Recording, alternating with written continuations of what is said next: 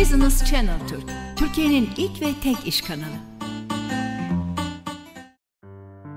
Sevgili seyirciler, bendeniz Savaş Kalafat. Bugün hanımefendi bir konuğum var. Donanımlı bir kadın. Türk kadınlarının işte donanımlı olanları süper. Çünkü bu demokrasiyi taşıyacak olan, ellerinde yükseltecek olan, naif dokunuşlarıyla demokrasiye şekil verecek olan Türk kadınları. Onlar donanımlı olmak zorundalar. Tıpkı Mustafa Kemal Atatürk'ün söylediği gibi. Şimdi konu boşanma davaları. Genç bir avukat, genç derken aslına bakarsanız avukatların hepsi biraz dişli olmak durumunda. Çünkü davalara girdiğiniz zaman hakimle ve ortadaki davayla ilgili e, her konuda çok uyanık, çok dikkatli ve de çok girişken olmak zorunda. Avukatlık mesleği böyle bir şey zaten. Peki sonuçlar ne oluyor?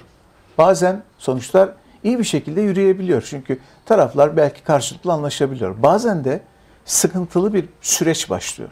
O sıkıntılı süreçte her taraf mağdur, herkes mağdur oluyor. Çünkü niye?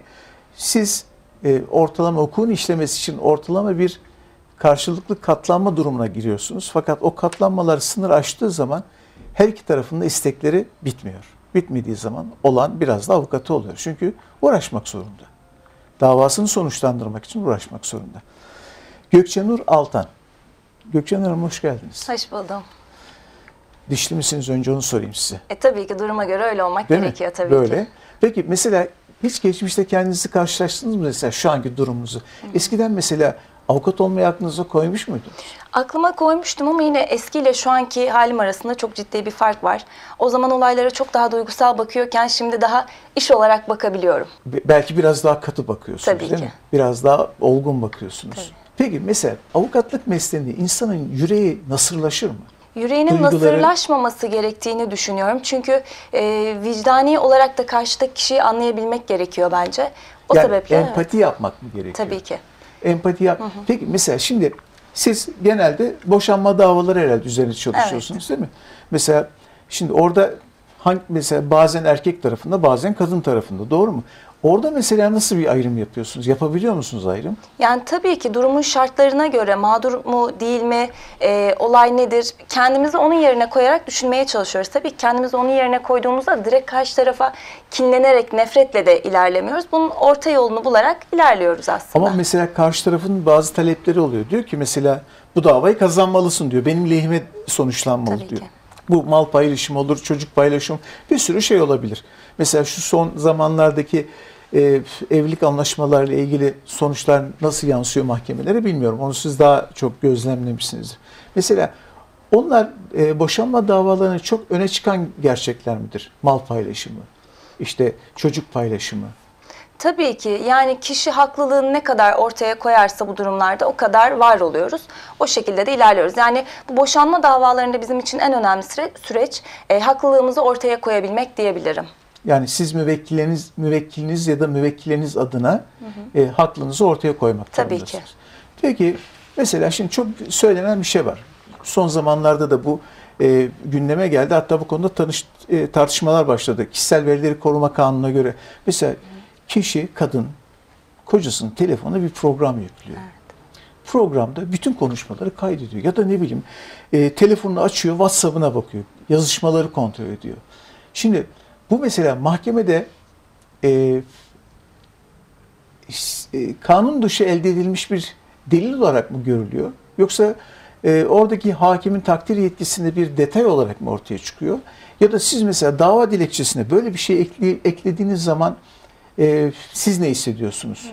Yani doğru bir delil midir? Eksik bir delil midir? Yanlış bir delil midir? Yani şöyle, e, önemli olan dedim ya haklılığımızı ispat edebilmek. Ama buradaki ispat vasıtalarımızın hukuka uygun olması gerekiyor. Hukuka uygun olarak elde edilmiş olacak ki o şekilde haklılığımızı ispat edeceğiz. Söylediğiniz gibi telefon kurcalayarak casus programlarla delil elde etmeye çalışan müvekkillerimiz çokça oluyor.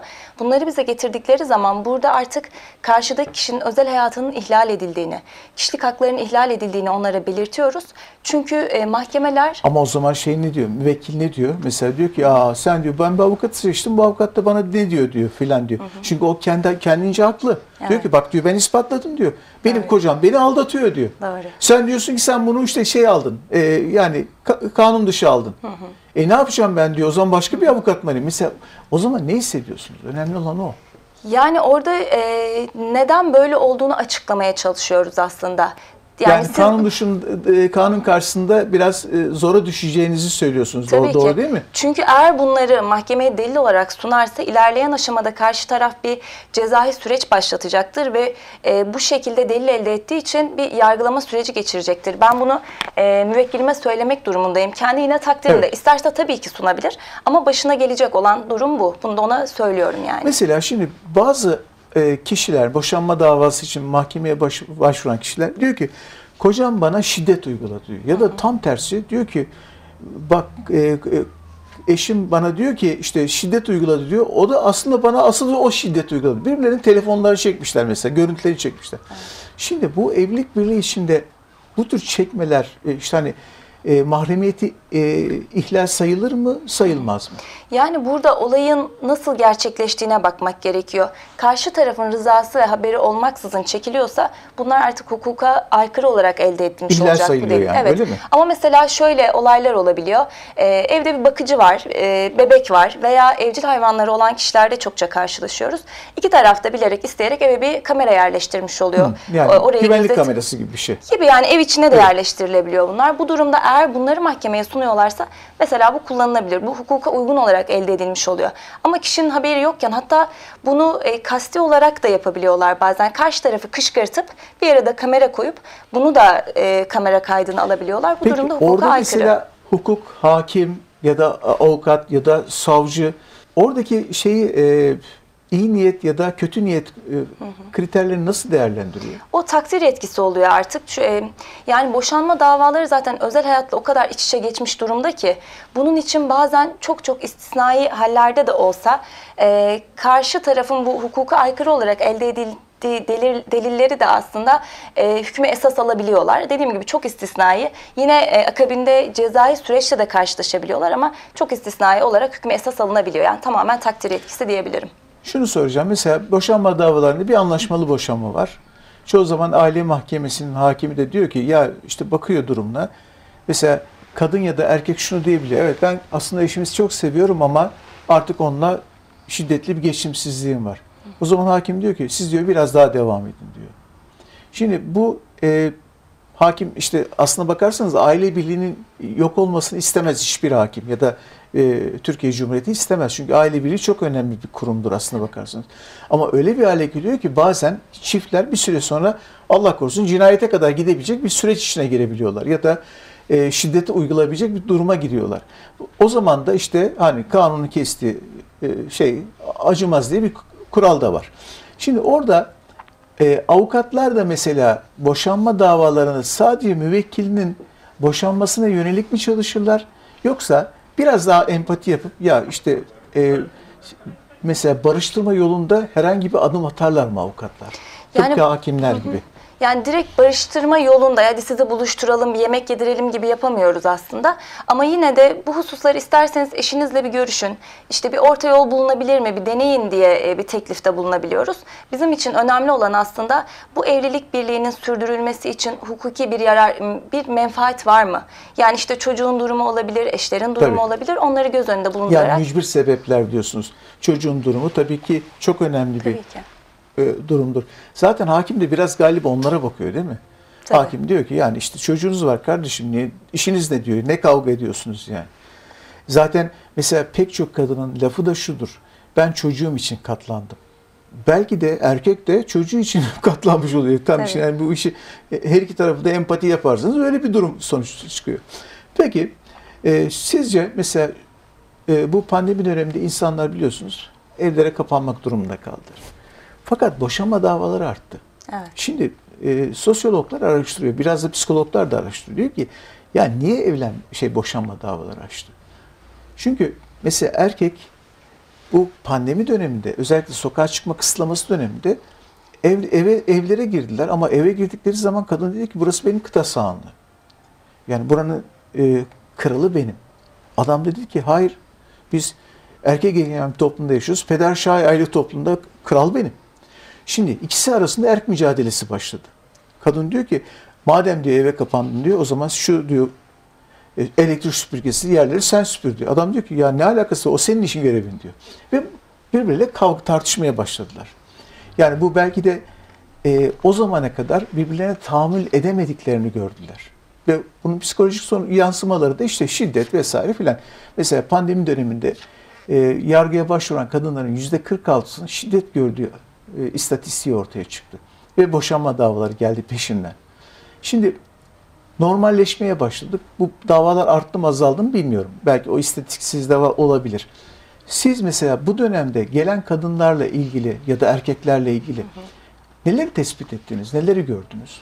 Ee, Biraz o sabrın artık tükendiğini görüyorum. Çünkü insanlar dışarıya çıkamıyor, evde bunaldılar. Dolayısıyla biraz birbirine sarma durumu var. Bir de yine en çok karşılaştığımız şöyle de bir durum var. Bu sosyal medya kullanımı galiba çok fazla. Ee, Kişi sayısının belki 2-3 katı kadar sahte hesaplar, sahte profiller var. Eşler çok bunaldığı zaman işte e, o sahte sosyal medya hesaplarına da biraz yoğunlaşabiliyorlar. E, karşı taraftaki eş de 24 saat aynı evin içinde olunca bunları çok yakalıyorlar. Böyle durumlarla çok sık karşılaşıyoruz yani. Yani erkek orada biraz dışa açılım politikası Evet. mı yapıyor? Evet, galiba Kadın- biraz bunaldıkları için. E, kadın da aptal değil tabii. Tabii Fark ki. ediyor, hissediyor. Düşünsenize yani sosyalleşemiyor fakat adam başka yerden sosyalleşiyor. Evet. Kadın da buna tahammül edemiyor. Tabii. Yani başka zamanlarda bunu göremeyebiliyor aslında. Yine bu durum devam ediyor. Fakat bunu göremiyor. İşte oluyorlar işte kadın belki başka yerde, erkek Tabii. başka yerde. Fakat bu süreçte aynı evin içinde oldukları zaman bunu çokça yakalayabiliyorlar yani. Peki e, çekişmeli boşanma mı daha zor yoksa normal boşanma mı? Aslında sorun şey sorunun cevabı belli de. Yani siz mesela en çok hangisinde daha, daha çok yoruluyorsunuz? Yani tabii ki anlaşmalı boşanma davası bizim ilk tercihimiz. Müvekkillerimizi ilk yönlendirdiğimiz konu da bu oluyor boşanma tipi. Çünkü tek der- dersede sonuçlanıyor. Çok daha kolay, psikolojik olarak çok daha rahat geçirilen bir süreç. E, fakat çekişmeli boşanma davası artık evlilik birliği temelinden sarsılmış oluyor. Eşlerin birbirlerine tahammülleri zaten e, minimuma inmiş oluyor. Dolayısıyla çok da uzun bir süreç psikolojik olarak çok yıpratıcı. Haliyle onların negatif enerjisi de bize yansıyor. Bir de dediğim gibi hukuki olarak da uzun bir süreç olduğu için tabii ki bizim için çok daha zor oluyor. Boşanmalarda kusur nedir tam olarak? Karşılığı nedir Evet. kusurun? Evlilik birliğinin kişilere yüklediği yükümlülüklerin ihlali anlamına geliyor. Yani bununla ilgili kusur şudur diye net olarak size söyleyebileceğim bir şey yok. Evet. Fakat Yargıtay e, birçok konuyu kusur sayabiliyor. Yani eşinin yemeğini beğenmemek, e, dışarıda çok fazla vakit geçirmek, eşinin saçını çekmek veya ailesinin yanında eşini küçük düşürmek gibi birçok şeyi Yargıtay Ama kusur bunu olarak nasıl, değerlendiriyor. nasıl ispatlayacaksınız? E, genelde tanıkla ispat edebiliyoruz bu durumu. Tabii ki görgü tanığı olması çok önemli. Duyma dayalı tanıklar çünkü mahkemece değerlendirmeye alınmıyor. Ama mesela yemeği nasıl ispatlayabilirsiniz ki? Konuşma kayıtları aralarındaki e, konuşma kayıtlarının ekran görüntüleriyle ispat edebiliyoruz bunu veya işte görgü tanığı varsa yani aynı yemek masasında belki eş dost akraba birisi var o şekilde ispat edebiliyoruz. Peki o e, kusur e, iptal edilebilir mi? Yani o e, kusuru iptali söz konusu olabilir mi? Kusurun iptali söz konusu değil. Kusur çünkü direkt e, kişinin hareketinden kaynaklı bir şey. Yani yaptığı bir hatadan Ama kaynaklı olduğu için. değişmez mi? Mesela şimdi size göre siz iyi bir yemek yapıyorsunuzdur. Bana göre ben eğer size kafayı takmışsam kötü yemek yapıyorsun diyebilirim. Doğru mu? Tabii ki öyle. Yani burada önemli olan aslında yani yemek güzel değil demek değil buradaki mesele. Yani eşini rencide edecek şekilde bunu ortaya koymak. Yani bu ne biçim yemek al beğenmedim demek farklı. Ya işte bugün de orada yemek olmamış. Mobbing uygulaması var mı? Evet, Var evet. değil mi? Kesinlikle öyle. Psikolojik şiddet. Şimdi tabii erkekleri e, hepsini zan altında bırakmayalım. Şimdi adam dışarıda başka bir sevgilisi ya da e, izdivaç kurabileceği başka bir kadın buldu. Erkekler, kadınlar genelde böyle yapmıyorlar. Kadınların daha değişiyor. Sonra evde mobbing uyguluyor karısına. Evet. Yani boşanmak için sebepler üretmeye çalışıyor. Şimdi kadın bir dayanıyor, iki dayanıyor, en sonunda isyan ediyor. Diyor ki sen ne demek istiyorsun diyor. Ne yapmak istiyorsun diyor. Adam diyor ki en sonunda ben seni sev- sevmediğimi anladım diyor. Ya durup dururken niye sevmediğini anlıyorsun. Yani o kadın sana çocuk vermiş, evini bakmış, işte her türlü e, gereğini yerine getirmiş ama sen boşanmak için böyle bir takım sebepler uyduruyorsun. Şimdi bu hakim karşısına gittiği zaman ya da size dava olarak geldiği zaman siz ne düşünüyorsunuz orada? Yani burada önemli olan söylediğiniz gibi karşı tarafı kışkırtmış mı? Ee, bu mobbing uzunca bir süre devam etmiş mi? Nasıl ortaya geldiğine bakıyoruz. Ve dediğim gibi yine takdir yetkisi olarak bakılıyor. Yani iki taraf da aslında aynı iddialarda bulunabiliyor. O bana mobbing uyguladı. Ama, ama bir de şimdi mesela bitmiş bir ilişkinin ya da bitmiş bir aşkın devamında ısrar etmek de bir sakıncalı bir şey değil mi? Tabii ki öyle. İşte yani kamu yararı var mı? Artık evlilik birliği çekilmez hale almış mı? Değerlendirilen nokta bu oluyor. Peki gelelim şeye paylaşımlara. Şimdi diyor ki yasa diyor ki eğer e, evlilik birliği imzası yoksa diyor şey e, mal paylaşım bir e, imzası yoksa diyor evlilik süresi içinde elde edilen malların ortak olarak paylaştırılması diyor. Yani medeni kanunumuzda bu e, böyle bir şey var. E, ama öte yandan da e, ispat hükümlü tabii. Yani mesela adamın ailesinden bir para kalmış olur ya da kadının ailesinden bir para kalmış olabilir. O e, evlilik birliği süresi içinde kazanılmış bir para değil ya da mal değil. Bunun paylaşımları nasıl bir kriterde değerlendiriliyor? Yani bunun paylaşımları işte tarafların öncelikle beyanı ve yine ispat vasıtaları yani e, ailesinden mi kalmış veya daha önce evlenmeden önce kişi bir birikim yapıp onunla mı almış bunlar tek tek değerlendiriliyor. Eğer e, bir yerden bir evran celbi gerekiyorsa onlar istenip dosyaya ekleniyor ve söylediğiniz gibi olan şartlarda yarı yarıya olarak mal paylaşımı yapılıyor. Çocukların paylaşımı nasıl oluyor? Çocukların paylaşımı genelde e, çocuğun menfaati, hukuki yararı gözetiliyor aslında. Belli bir yaşa kadar genelde anneden ayrılmamaktır, e, ayrılmamasını sağlamaktır tercih. E, çok istisnai Sizin de durumlarda. fikriniz öyle mi? E, tabii ki yani anne bakımına Peki, daha muhtaç olabiliyorlar. E, annenin durumuna göre de değişebilir mi bu? Tabii ki annenin kötü bir yaşamı varsa veya e, çocuğun bakımını ihmal ediyorsa bu durumda babaya verilmesi gerekecektir. Önemli olan çocuğu korumak çünkü. Peki her iki tarafta durumları offside diyelim. O zaman e, devlet ne yapıyor? O halde e, devlet gözü- gözetiminde o çocuklara bakılması gerektiğini düşünüyoruz. Ve o yani e, yargı genelde öyle bir karar veriyor. Doğru o mu? şekilde verecektir tabii. Peki. Şimdi hızlı hızlı gidiyoruz. E, bayağı da şey yaptık, yol aldık konuşma anlamında. Şimdi mesela şu sıra boşanma davaları yoğun demiştim. E, siz nasıl görüyorsunuz? Yoğun mu gerçekten? Gerçekten yoğun. Yoğun. Dediğim gibi özellikle bu pandemi sürecinde gerçekten yoğunlaşan bir Peki olay. ne kadar sürüyor boşanma davaları? Boşanma davaları, anlaşmalı boşanma davaları aslında tek celsede genellikle Bitiyor. bir problem yoksa sonuçlanıyor. Fakat çekişmeli boşanma davaları zaten sırf dilekçeler aşaması minimum iki ay sürecek. E, hakim bize bir gün verdiği zaman iki ay sonra da o yani ilk celseye çıkabilmemiz bizim dört ay gibi bir süreç Ama alacak. ilk celsede biter mi? Bitmiyor. Bitmez. Ee, bir, bir buçuk yıl gibi bir yerel mahkemede sonuç almamız diyebilirim. Yani bunda da her şey istediğimiz gibi giderse bu kadar sürüyor. Peki orada hak kayıpları nedir? O kadar süreçte hak kaybı nedir? Kişiler evlerini boşaltıyorlar, işte bir- birbirlerine ayrılıyorlar, çocukların ayrılığı ne oluyor belli değil çünkü biz hukuka bağlanmamış yani çocukların durumu. Yani genelde ara kararla zaten çocuğun kimde kalacağı işte O annede kalıyorsa tabii ki babanın e, göreceği günler veya nafaka gibi şeyler netleştiği için çok sıkıntı olmuyor. Yani e, en çok sıkıntı psikolojik diyebilirim Peki aslında. o sırada nafakalar bir- e, nafaka işliyor mu, çalışıyor mu? Tabii.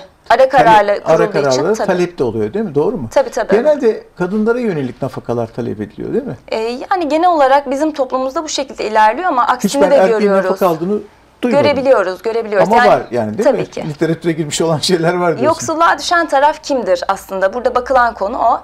Ee, eğer erkek yoksulluğa düşecekse bu boşanma sebebiyle ona da bir nafaka verilmesi söz konusu. Peki e, yani orada nafakada e, önem, önemli olan kıstas nedir? Yani işte karşı tarafı da yoksulluğa düşürmemek lazım. Yani adam diyelim ki emekli maaş alıyor.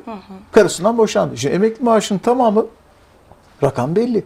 Yani maksimum 3 3 3500 lira filan. Yani eski emekli ise bu rakam en fazla 3000 lira.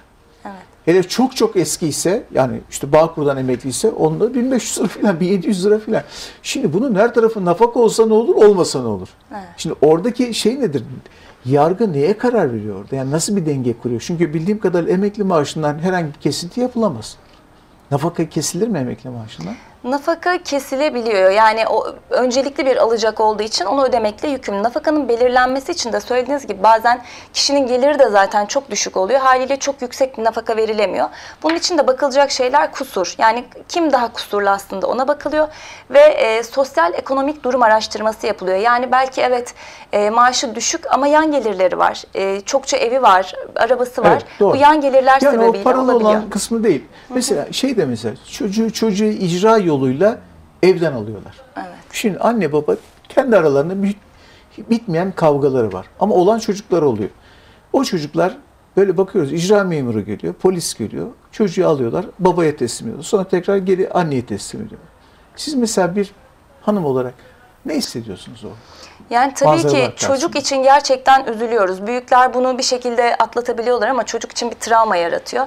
Mümkün olduğunca biz e, işlerin bu aşamaya gelmesini istemeyip e, arayıp görüşüyoruz. Diyoruz ki böyle böyle işte baba çocuğu görmek istiyor. Mümkünseniz şu saatte gelelim. Eğer işte sizin tedirgin olduğunuz bir konu varsa, bir uzaklaştırmanız varsa bizler gelelim kolluk kuvvetiyle gelelim ama o cebren almayalım o çocuğu. Yani mümkün olduğunca çocuğun yaşayacağı travmayı minimuma indirelim diye uğraşıyoruz. Şimdi derler ki kavgada ilk yumruğu vuran kazanır. Boşanma davalarında ilk davayı açan kazanır mı? Ee, bu aslında e, psikolojik olarak belki bir adım önde olabilir diyebilirim ama hukuki olarak e, Hiçbir- aynılar. Hiçbir Aynı, farkı yok. değişik bir Yani iki yok. taraf da boşanmak istiyorsa bir taraf boşanma davasını açtı. Diğer taraf da bir karşı dava açabilir ona. Yani ayrı bir dava açıp bunların birleştirilmesini talep edebileceği gibi cevap dilekçesini verirken bir karşı dava dilekçesi de verip e, koşulları eşitleyebilir. Boşanmakta direnirse ne olacak? Bir de mesela şey var. Adam evi terk ediyor. 3 sene başka bir yerde yaşıyor. Sonra gidiyor yasa böyle bir yasa var bildiğim kadarıyla. Yani 3 sene e, evden ayrı kalınca otomatik olarak boşanma davası sonuca ulaşılıyormuş. Yani, şöyle e, terke dayalı boşanma davası Evet. açılabiliyor. Bunda da 3 yıl değil ama 4 ay yani evden gideli 4 ay olmuş olacak. Kişiye bir ihtar çekeceğiz. 2 ay içerisinde eve dönmesi için tüm koşulları sağlayacağız. Yine de dönmezse e, bir boşanma davası süreci başlatacağız. Ama bu terke dayalı boşanma davası çok tehlikeli. E, kişiler biraz kulaktan doğma bilgilerle genelde hadi evden gitti hemen bir Ben ihtar mesela- çekelim diyorlar. Ben şimdi ben 3 3 sene diye biliyordum. Bak 4 ay diyorsunuz Evet. siz. Evet aynen öyle. Burada şu sıkıntı aslında Savaş Bey yani ihtarı çektik eğer kişi bir avukata danışıp da eve dönerse artık boşanma davası açamıyorsunuz. Çünkü kişiyi affetmiş sayılıyorsunuz. Yani sen artık eve dön ben seni affettim demiş oluyorsunuz.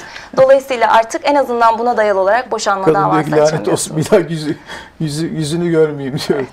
Evet. Çok teşekkür ederim. Rica ediyorum. Ne güzel konuştunuz Gökçen Hanım. Teşekkür ederim. Ee, yani sizin gibi genç insanları, donanımlı insanları gördüğümüz zaman bizim ruhumuz açılıyor. Niye biliyor musunuz? Gerçekten bu ülkenin sizin gibi donanımlı insanlara ihtiyacı var. Teşekkür ederim. Demokrasi, demokrasimizin de ihtiyacı var. Teşekkür ederim sağ olun. Yolunuz açık olsun. Çok teşekkür ederim. Tekrar buluşmak dileğiyle. Hoşçakalın.